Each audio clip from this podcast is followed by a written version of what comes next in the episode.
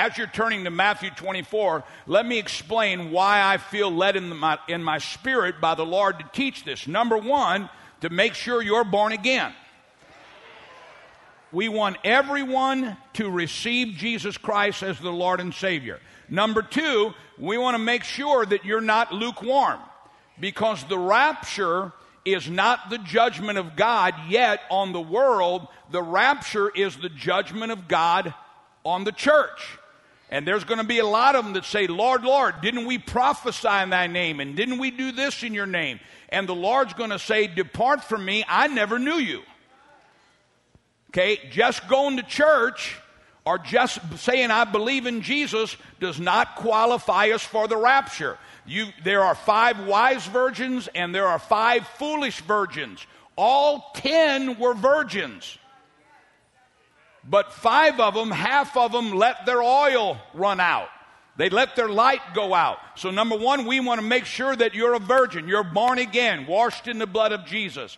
Number two, we want to make sure that you're on fire. Listen to me. I, am going to be real honest with you. If you're only making church once every four weeks, I doubt very seriously if that constitutes loving God with all your heart. Say, well, Pastor, I like to hear that in church. It's better to hear it now than on the news 10 minutes after the rapture. So, number one, make sure you're saved. Number two, make sure you're serving the Lord. Serving Him. Serving Him. Number three, and this is what really excites me, is in these last days, there is going to be a phenomenal outpouring of the anointing and the spirit and the finances of God. Make sure the devil doesn't distract you. You want to get in on this last end time anointing, which I really be, be, believe be, is, is already coming on us. Now, read with me in Matthew chapter 24.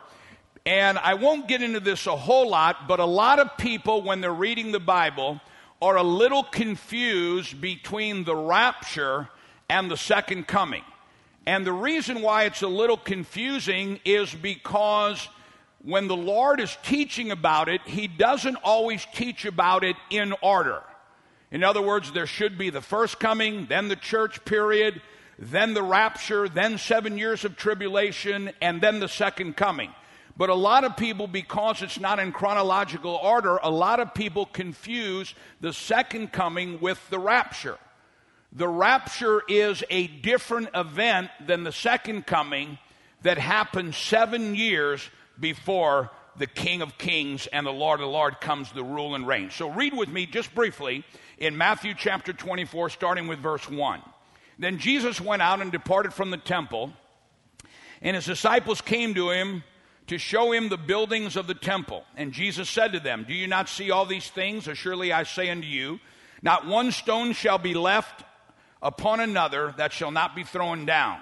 Now, as he sat on the Mount of Olives, the disciples came to him privately, saying, Tell us when these things will be, and what will be the sign of your coming and of the end of the age. Now, look at me a second. I don't want to get into this too much, but they just asked Jesus three different questions. They didn't ask him one. He's talking about the destruction of Jerusalem that happens during the second temple period. And so they said to him, after he's talking about this, tell us when these things will be and what will be the sign of your coming. When will the temple be destroyed? And then after it's destroyed, we know you're going to go away. When will, what will be the sign of your coming? And question number three, what will be the end of the world? What will be the end of it? Jesus answered and said to them, Take heed that no one deceives you. For many will come in my name, saying, I am the Christ, and will deceive many.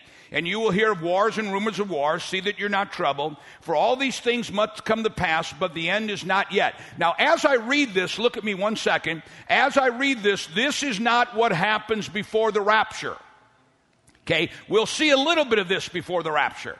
This is what is happening worldwide after the rapture. Now, we see wars and rumors of wars and all these things, and we understand that this is the birth pangs preparing for the, the, the, second coming of the Lord and, and preparing for the rapture. But after the rapture takes place, there will be no goodness left on earth. Right now, there is the Holy Spirit is here because we are here.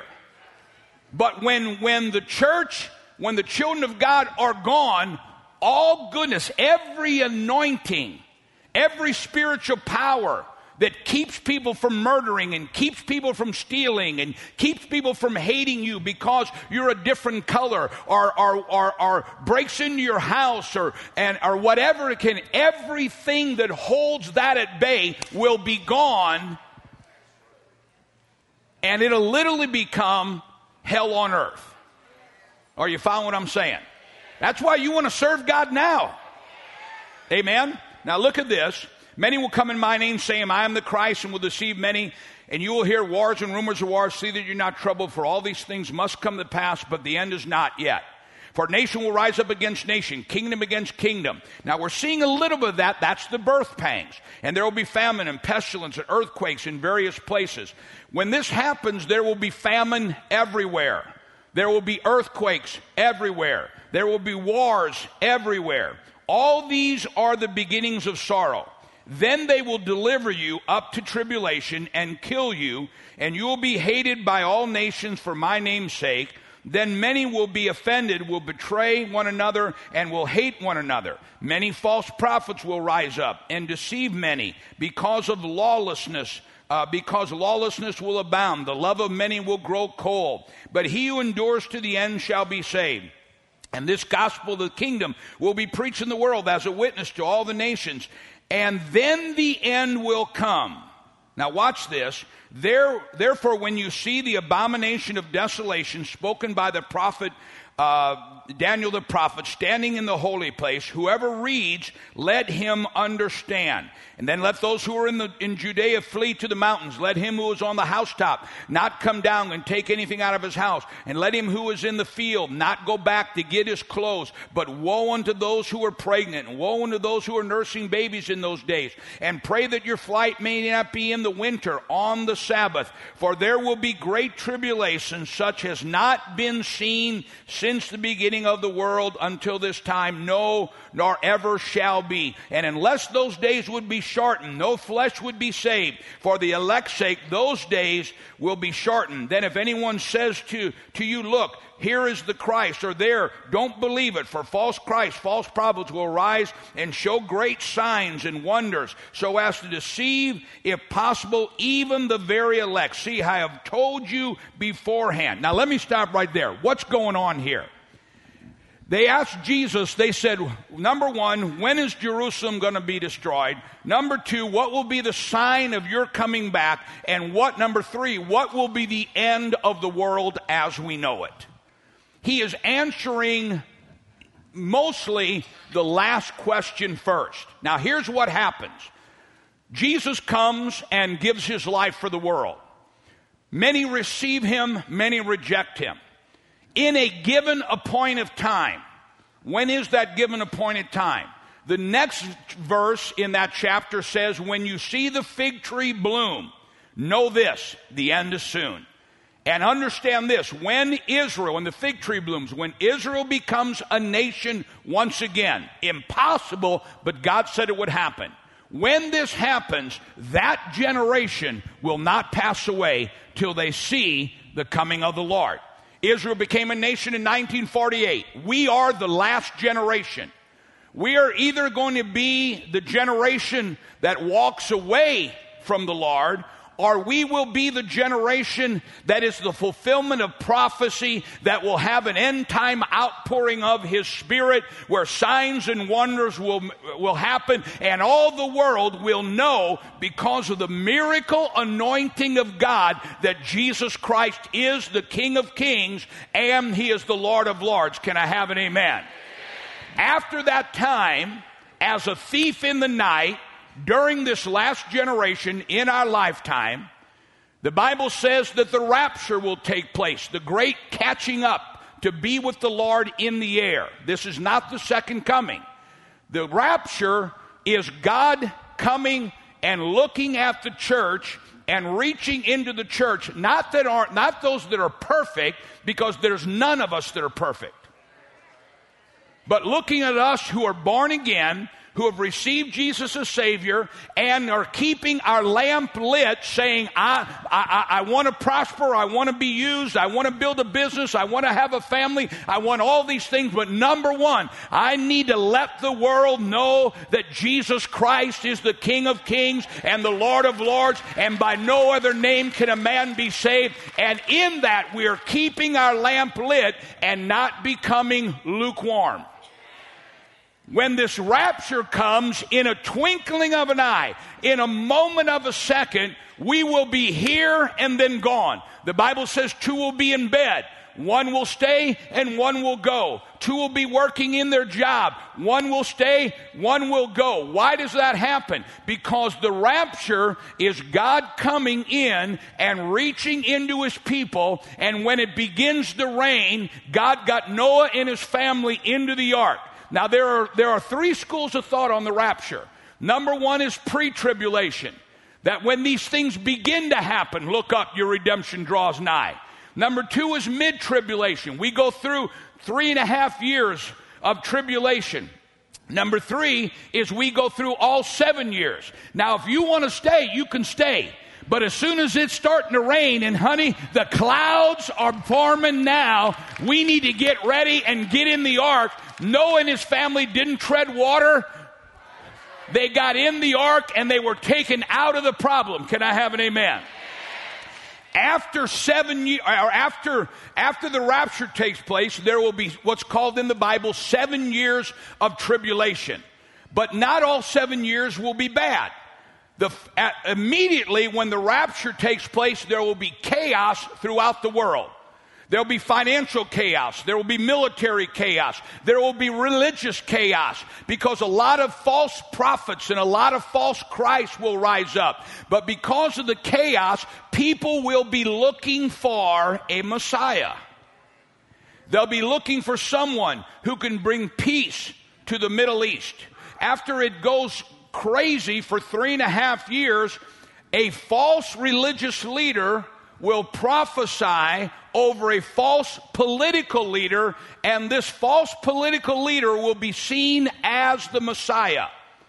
After three and a half years, he'll bring peace and harmony. The gas prices will come down. But after three and a half years of everybody looking at him to be the Messiah, they have forgotten something that when God rebuilds the tabernacle of David, he first has to rebuild the spiritual side before he can build the political or the kingship side. Can I have an amen?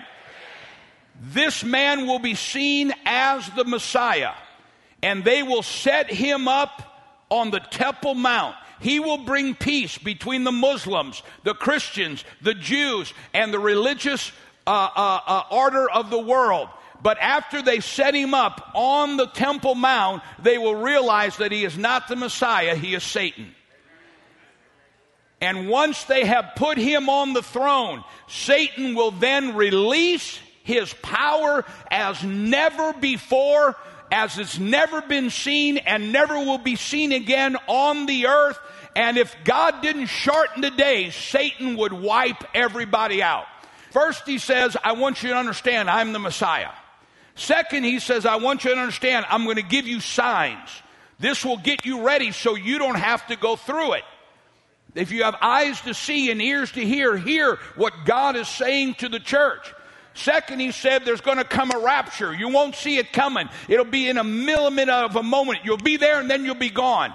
Then there'll be seven years of tribulation. After seven years, then the clouds will part and the Messiah will come back. But this time he won't come back as a savior. This time he comes back as a king and he will set and rule forever and ever and ever. Can I have an amen?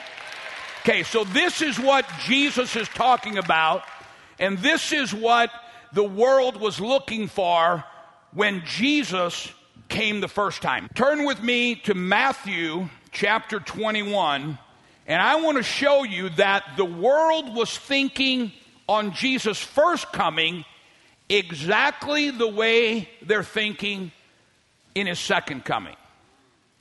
If you were to ask Americans, what are you looking for? They would say, We're looking for someone who, to protect us from our enemies. They would say, We're looking for someone to bring the gas prices down. They would say, We're looking for someone to cause the economy to get stable. They would say, We're looking for someone that will cause the jobs to flourish. And there's nothing wrong with that. But understand, before he comes as the King of Kings, he first comes as the Lord of Lords. Before we get the physical benefits, we need the spiritual connection.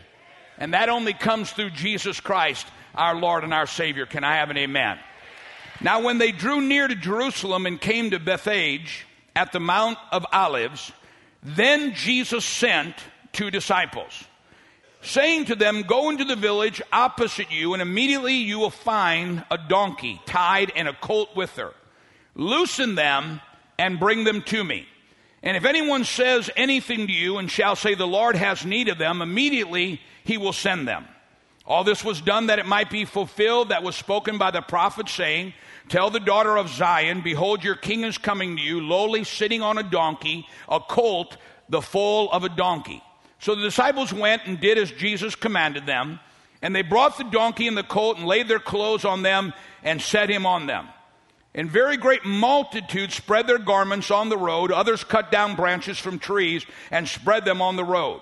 Then the multitudes who went before and those who followed cried out, saying, Hosanna, our salvation to the, from the Son of David. Blessed is he who comes in the name of the Lord. Hosanna in the highest.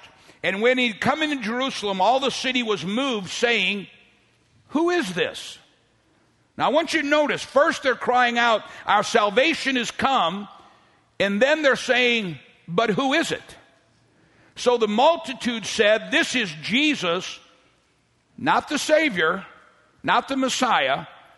This is Jesus, the prophet from Nazareth of Galilee. Now, I want to explain to you what's going on in this day. Many of you know this.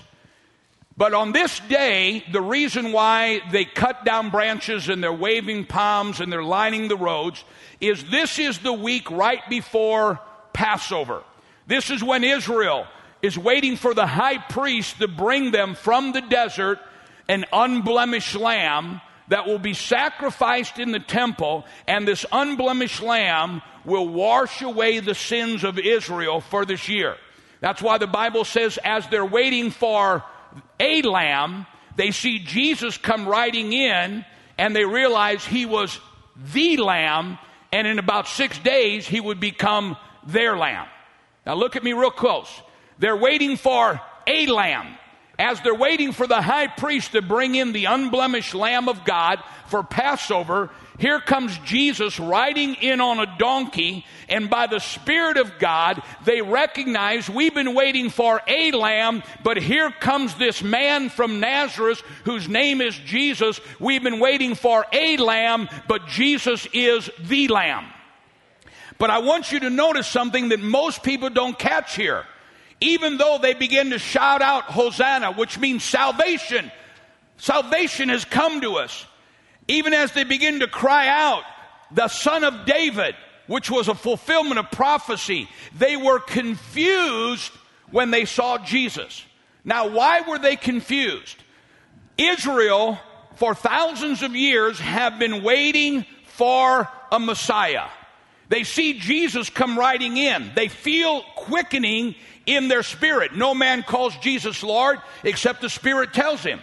But when they see Jesus come riding in, they're confused because they're waiting for a Messiah who will be their king. Instead, Jesus comes in and a king would come riding in on a white stallion.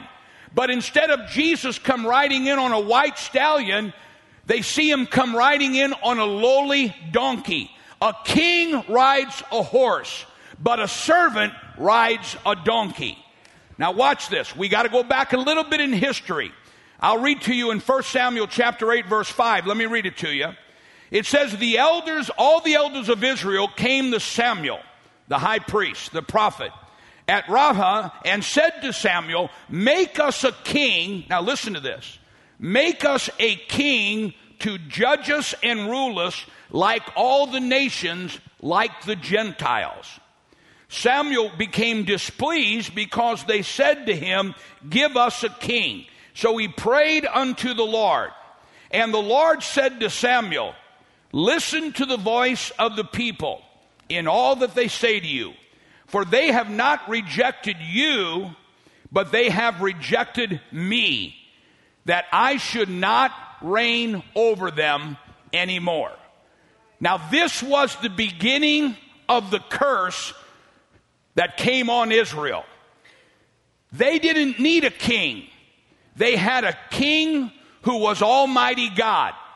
But they saw the Gentiles who didn't serve God but had a king. And this king would provide for them. And this king would fight for them. And this king would protect them. And so they came to the prophet and they said, We want a king just like the Gentiles. In other words, we don't want to live by faith anymore. We don't want to trust God to fight our enemies. We don't want to trust God to protect us. We don't want to trust God to bring us prosperity. The Gentiles have kings. Give us a king too. And God says they have rejected me from reigning over them. So God gives Israel a king. First he gives him Saul. Then he gives him King David. In the kingdom of Israel, in order to have a temporary covering of God, the kingdom in Israel always had to have not one member, but two. Now remember, everything God does, He does physically and spiritually. So, in every time since they rejected God from being their provider, they rejected God from being their victory, they rejected God from being their covering, they wanted a man to do it, they would have a king who would sit on the throne and they would have a priest or a prophet who would minister to God for them. Now, watch this. In 2 Samuel, after Saul, after David, and then going into Samuel, uh, uh, Solomon, in 2 Samuel 7, God makes a covenant with David. And he says, David, your seed will be the heir to the throne forever. So now they've rejected God. They're trusting in man. God gives them Saul. God gives them King David. God gives them King Solomon. But something happens that looks good, but it's really not good. Through Solomon, he began to bring tremendous prosperity and tremendous peace on all the people. Now that looks like a good thing. But what happened was is because through a earthly king, they begin to experience temporary prosperity, temporary peace. They forgot about God and began to trust in man to be their provider, to be their victory, to be their covering. And when this happened, the kingdom of Israel split in two Israel and Judah and a kingdom divided against itself cannot stand. And because they began to trust in men to meet their need and not God, it opened the door for the enemy, and the Babylonian Empire took them captive and pulled them out of Israel and made them slaves. Now, watch this. During this time, first you had Saul, then you had David, then you had King Solomon, during this time, these were good kings. But the further the kingdom got away from God, America needs to remember this. America is a great country because we founded this country on one nation under God and we're in prosperity and we're in victory and we're always winning. But I'm going to tell you something. Our victory doesn't come from George Washington. Our victory comes because this is one nation under God. And the further we get away from that, the more successful the enemy is going to be against us. Somebody shout amen. Are you hearing? Are you seeing anything in this? So they started off and Saul worshiped God and David worshiped God and Solomon worshiped God. But the further they got along, the more they forgot about God. It's almost like you can hear them saying, you know what? Let's take in God we trust off our money. You can almost hear them saying, let's take down the Ten Commandments from our schools. The more it gets like the, the, the, the last, the more it is like it was in the beginning. And so the further along they got, after Solomon, it became bad king after bad king, bad prophets after bad prophets. But in the middle of that, God rose up prophets like Isaiah and God rose up prophets like Jeremiah to say, don't forget where we came from. In Jeremiah 22, the king Konath was risen up and he became one of the worst. Now, God had prophesied to David.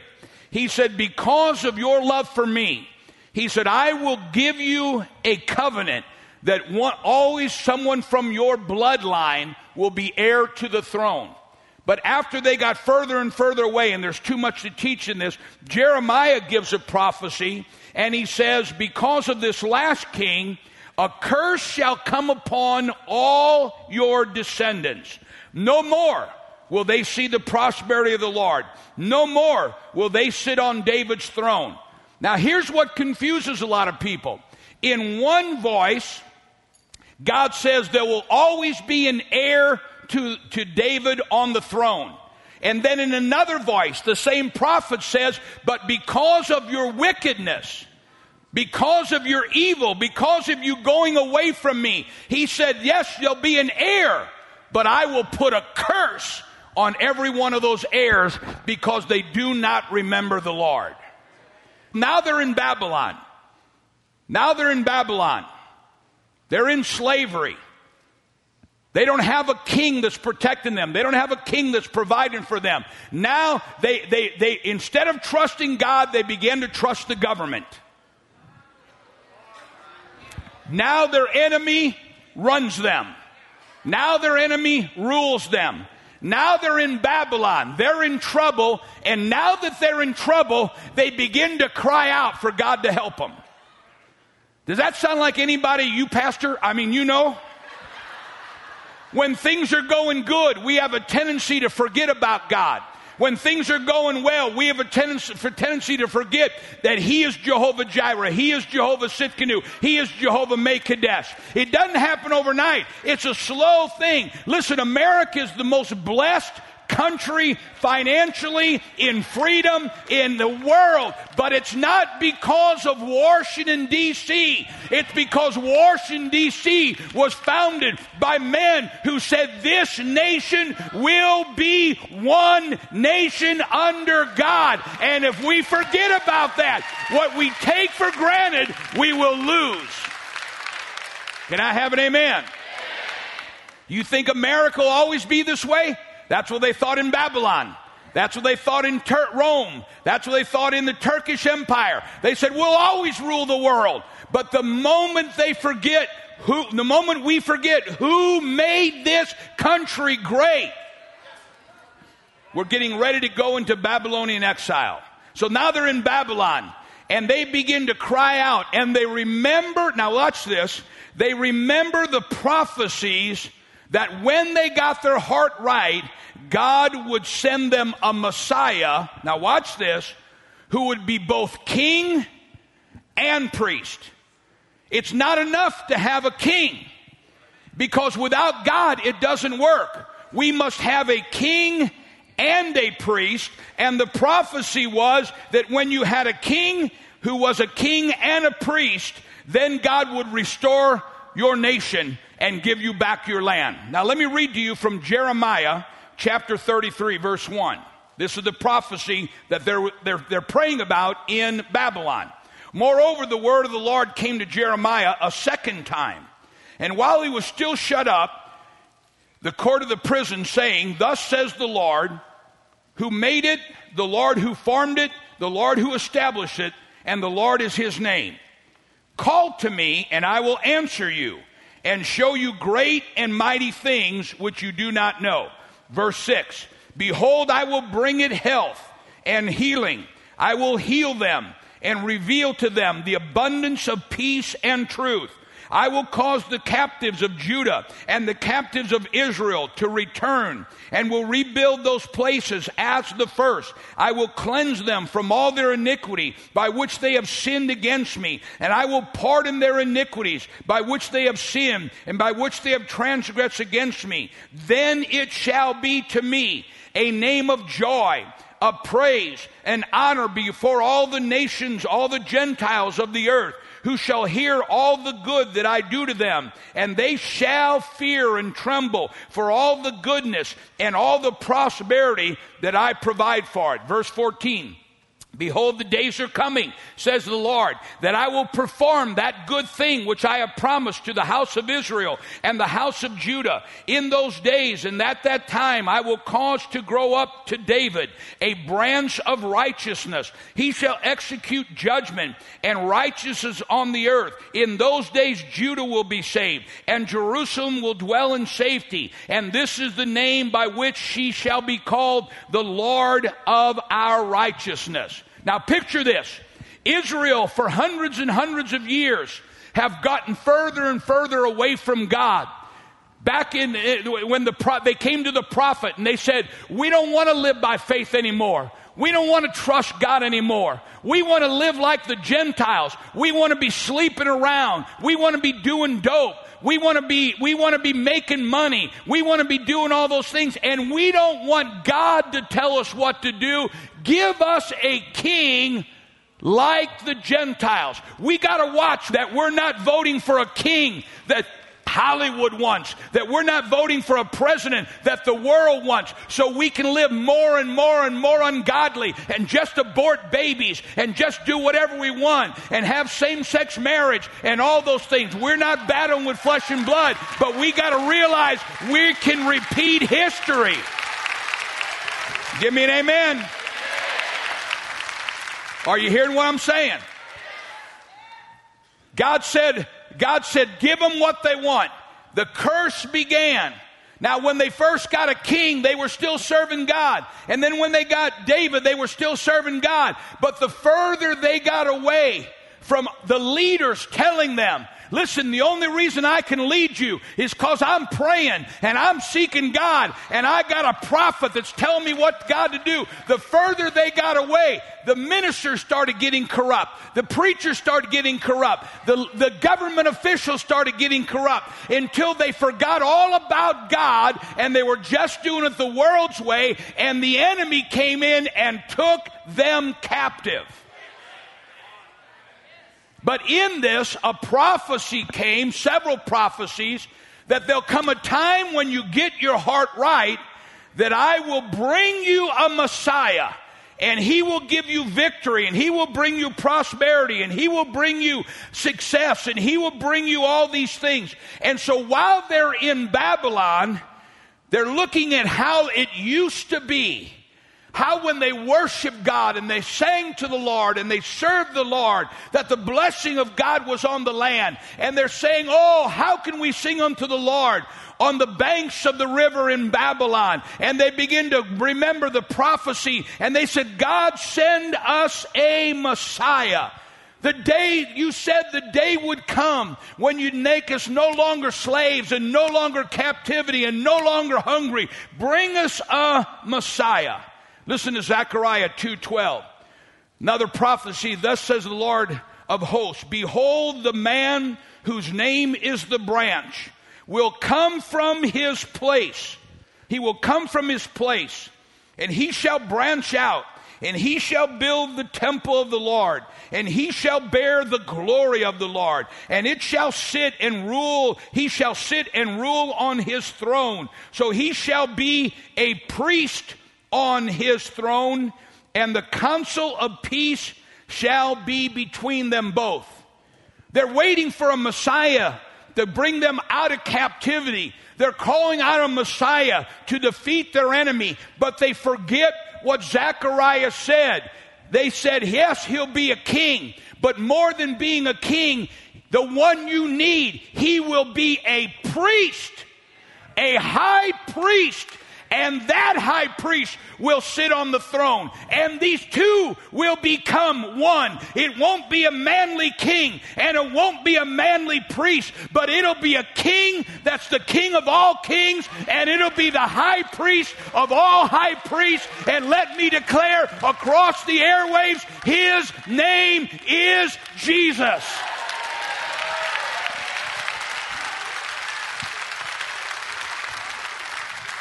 So here they are on the day, the week before Passover. They're standing in the streets waiting for the high priest to bring them an unblemished lamb. And as they're waiting for a lamb, here comes Jesus Christ riding in on a donkey, riding in on a borrowed donkey. And they feel in their spirit, here is our king.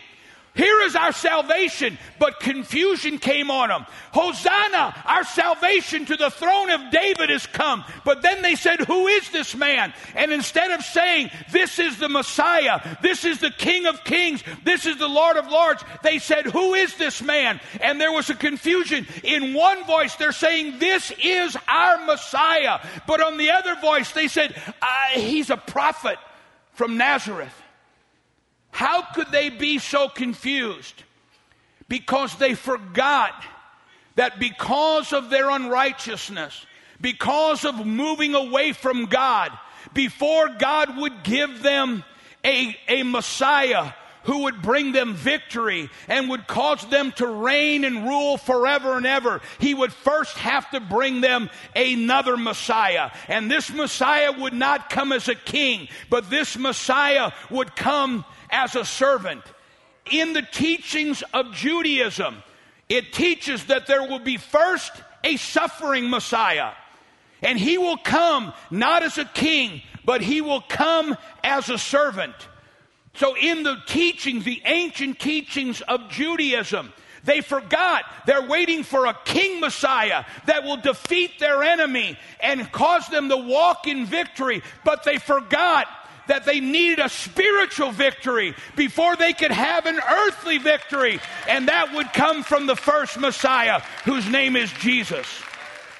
In Hebrew, this suffering Messiah or the servant Messiah, he is called in Hebrew Moshiach ben Joseph, the Messiah from the family of Joseph.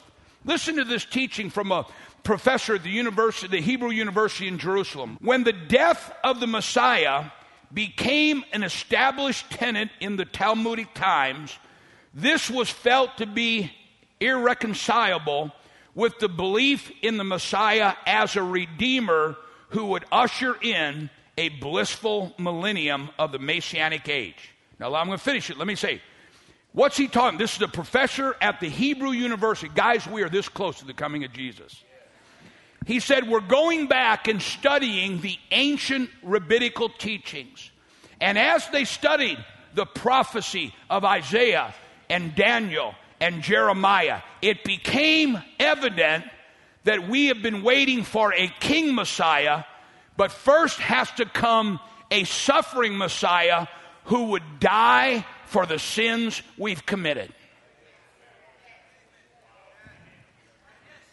So, as they're studying the Word of God, these great Jewish scholars realize listen, yeah, we need a Messiah who will defeat Rome. We need a Messiah who will defeat our enemy. But before they physically defeat our enemy, we have a Messiah, according to our scriptures, who will come as a servant and die for our sins. Listen to this. He goes on to say, this dilemma was solved by splitting the person of the Messiah in two. One would be called Moshiach ben Joseph, the Messiah from the family of Joseph, and the other would be called Messiah ben David, the Messiah from the family of David. This Messiah from the family of David will come after the suffering Messiah.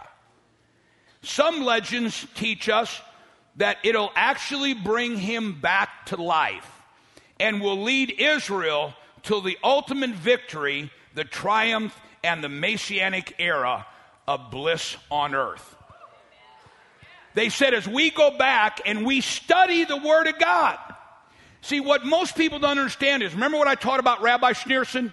He said the Messiah is ready to come. But the fulfillment of Scripture will be the Gentiles will come back to the Word of God and it will, it will, it will stimulate the Jews to come back to the Word of God. Most people don't understand is most Jewish men and women, our brothers in the Lord, are not taught to read the Old Testament. They read the book of uh, Genesis, Exodus, Leviticus, Numbers, and Deuteronomy. They read the five books of Moses, which is the Torah. Why don't they? Why aren't they encouraged to read the rest? Because the rest shows that the Messiah has already come and he came to die to forgive the sins not only of Israel but of the world. And we are letting people know that our Messiah did not come from Rome. Our Messiah came from Jerusalem and he is about to come again. The first Messiah in Hebrew is called the Messiah of the family of Joseph. Why Joseph? If you remember, Joseph is the one who his father gave him the coat of many colors. Jesus Christ is the light of the world, and pure light is made up of every color in the rainbow. Why is the first Messiah in Hebrew, in Judaism, the family of Joseph? Joseph was his father's beloved son. Behold my son in whom I'm well pleased. Joseph was despised by his brothers. Jesus was despised by his brothers in, in Israel. Joseph, brothers betrayed him and sold him for silver coins. Jesus was betrayed by Judas and sold for a price. Joseph was falsely accused and put in prison. Jesus was falsely accused and put into prison. Joseph was in prison with two criminals. One died and one lived. Jesus died on the cross with a thief on his right, who he said, This day you'll be with me in paradise. And that, the, the thief on the left, who said, If you're the Messiah, save yourself and save us. Joseph was exalted to sit on the right hand of Pharaoh and given authority over all the land. When Jesus rose, he went and sat on the right hand of God, and all authority that my Father has is given unto me. Joseph took a bride. We are the bride of Christ. Then, after a time, seven years of hard famine and hard tribulation hit the world. When Jesus comes and gets his bride, there will be seven years of trials and tribulations. Joseph was forced to call, Joseph's brothers were first in the middle of this turmoil to go to, to, to go to Joseph and ask him for help when, when eh, after the seven years, Zechariah says, they, those who they have pierced, they will cry out to him and ask him for forgiveness. Joseph reveals himself to his brothers. Jesus will reveal because he loves Israel as he loves us to all the world that he is the King of kings and the Lord of lords. Joseph's brothers begged him forgiveness and was reconciled to their brother with tears when they realized that Jesus is not a Christian God, but Jesus is the world's God that connects us to the God of Abraham, Isaac, and Jacob. There will be reconciliation with tears. Joseph saved his whole family, and Jesus will come. Though these days be shortened, Jesus will come and save the entire world. The, the Messiah from the family of Joseph. Somebody shout, Amen. Isaiah 53 verse 4, the prophecy concerning the suffering Messiah.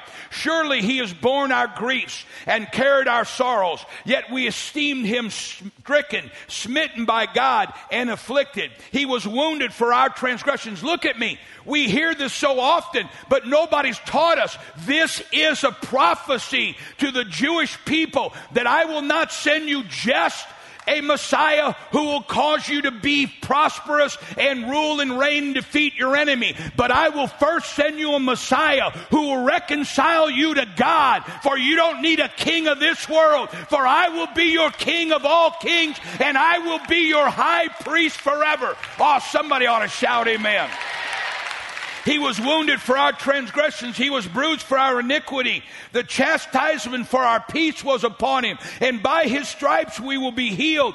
We are all like sheep have gone astray. We've turned everyone to his own way. And the Lord has laid on him the iniquity of us all. He was oppressed and he was afflicted, yet he opened not his mouth. He was led as a lamb, as the lamb to the slaughter, as a sheep before its shears in silence. He opened not his mouth. He was taken from prison and from judgment, and who will declare his generation? He was cut off from the land of the living, and the transgressions of my people he was stricken, and they made his grave with the wicked, and which the rich at his death, because he had done no violence, nor was any deceit in his mouth. Yet it pleased the Lord to bruise him. He was wounded for our transgressions and bruised for our iniquity. He has put him to grief. When your soul, his soul, an offering for sin, he shall see his seed. He shall prolong his days, and the pleasure of the Lord shall prosper him in all of his land. He shall see the travail of his soul and be satisfied. And by his knowledge, my righteous servant shall justify many. Not a, not a righteous king, but first a righteous servant, one who would suffer, for he would bear the iniquities of the world. Look at 54 verse 7. For a mere moment I have forsaken you Israel, but with great mercies I will gather you. With a little wrath I hid my face from you for a moment, but with everlasting kindness I will have mercy on you, says the Lord your Redeemer. For this is like the waters of Noah to me. For I have sworn that the waters of Noah would no longer cover the earth, so I have sworn that I would not be angry with you nor rebuke you, for the mountains shall depart and the hills shall remove, but my kindness not shall not depart from you, nor my covenant covenant of peace be removed, says the Lord of hosts. This is a prophecy that our Jewish brothers and sisters are relearning right now as we sit in this building. They've been waiting for a Messiah that would come and defeat Babylon. They've been waiting for a Messiah that would come and and defeat the Turkish Empire. They've been waiting for a Messiah, even in Jesus' day, that would come and defeat Rome. But God reminded them, before I bring you a king Messiah, I'm going to bring you a servant Messiah. But because it doesn't matter if you got all the wealth in the world, when you got the wealth from me, there's a wealth that brings no sorrow. When you're right with me, you can have it all through Jesus Christ. Somebody say amen. This is what confused them the day Jesus came riding in on a donkey. This is what confused them. They felt in their spirit, here's our Messiah. But instead of riding in on a white stallion, he came riding in on a donkey. Remember when John the Baptist saw Jesus in the River Jordan? And he says, Baptize me, John. And John says, No, Lord, you baptize me. And he sees Jesus. He says, Behold, the Lamb of God that comes to take away the sins of the world. But then John was waiting for that King Messiah also, because later he sends someone and he says to Jesus, John wants to know, Are you the one? Or do we look for another? He recognized him, but then all of a sudden he started thinking, this doesn't act like a king. This doesn't act like a general. This doesn't act like a winner. This act like somebody who's bringing us nothing but good news and peace. And John even forgot for a moment, before we get a king, we gotta have a savior.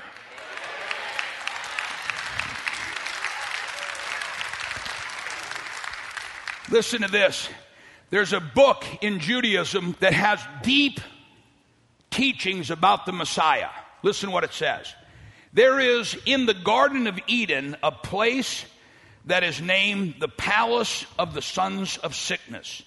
This palace is where the Messiah enters and he summons every pain and every chastisement on himself. All of these come to rest on him, the Messiah. And had he not let them upon himself, there is no one else in the world that could bear our chastisements. As it is written in our word, surely our sickness has, he has carried. Listen to an ancient prayer on Yom Kippur, the Day of Atonement, when they would sacrifice for sins. Listen to this prayer. Listen to this. Our righteous anointed one is departed from us. Horror has seized us, and we have none to justify us. He has borne the yoke of our iniquities and our transgressions. He bears our sins on his shoulders that he may find pardon for us for our sins. We shall be healed by his wounds. Folks, because of the division of Jew and Gentile, many of these things have been hid for 2,000 years. And in these last days, it's coming back out. In these last days, Christians are realizing our Messiah did not come from Rome or from Springfield, Missouri, or from anywhere else. Our Messiah came and will come again from Jerusalem. Jews are beginning to realize maybe we've missed something. Maybe we need to go back and look at our scriptures, and our scriptures say, yes, there'll be a day that it'll come that your enemies will be defeated. But what's the greater victory is not that your worldly enemies are defeated, but your spiritual enemy has been defeated. You won't need a king of this world. You will have a king that is the king of all kings, and that king comes from the throne room of God. Can I have an amen? Maimonides, Maimonides, one of the great, great Jewish scholars, says on the first coming of the Messiah, the first Messiah, we'll know him by his signs and his wonders.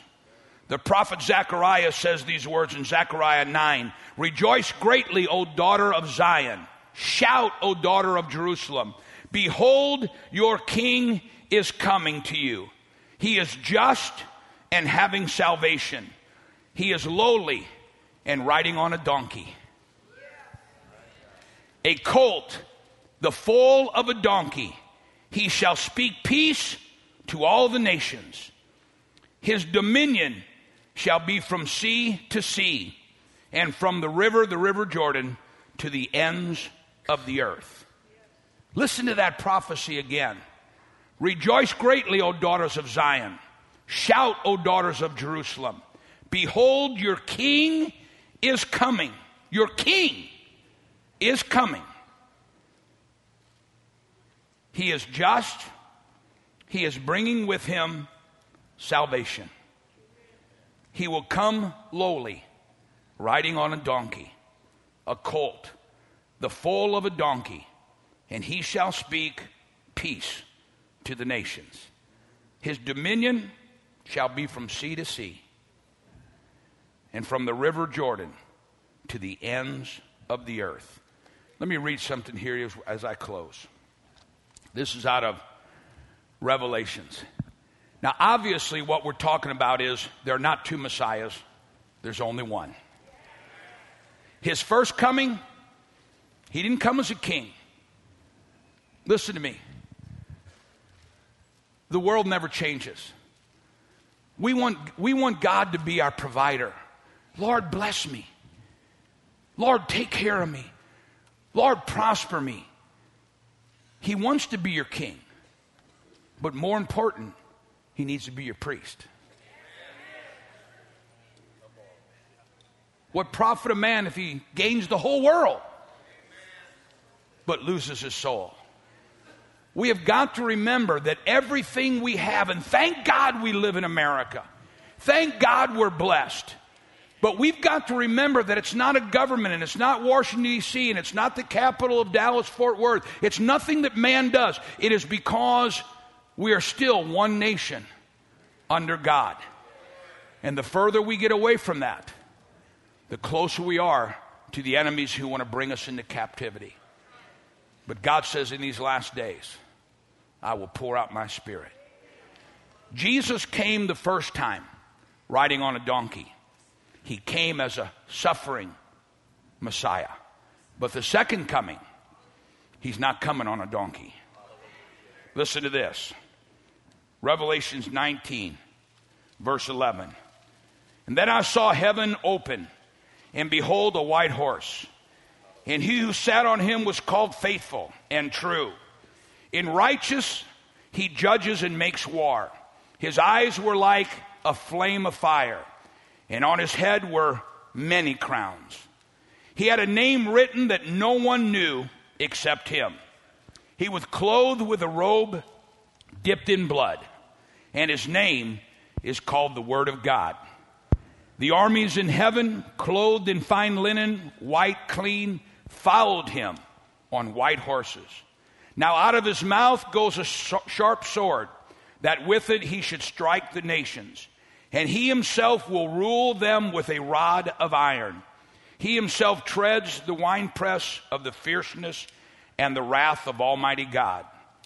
And he has on his robe and on his thigh a name written. Yes, it is the King of Kings, but it is also the Lord of Lords. The first Messiah came out of the family of Joseph, the one who suffered so his family could be saved. He came in on a donkey, but the second, he's coming from Moshiach ben David, from the throne of King David. Are you ready for the coming of the Messiah? His first coming, he came as a king, but he wore a crown of thorns. His second coming, he's coming as a king again. And this time, he'll wear the crown of righteousness. The question isn't, did he come? The question isn't, is he coming in our lifetime? Both those answers are absolutely yes. The question is, if he came today, would you go with him? I want every head bowed, every eye closed, no one looking around. As our heads are bowed and our eyes are closed, and Christians are praying right now, right there in your seat, are you ready if Jesus came right now?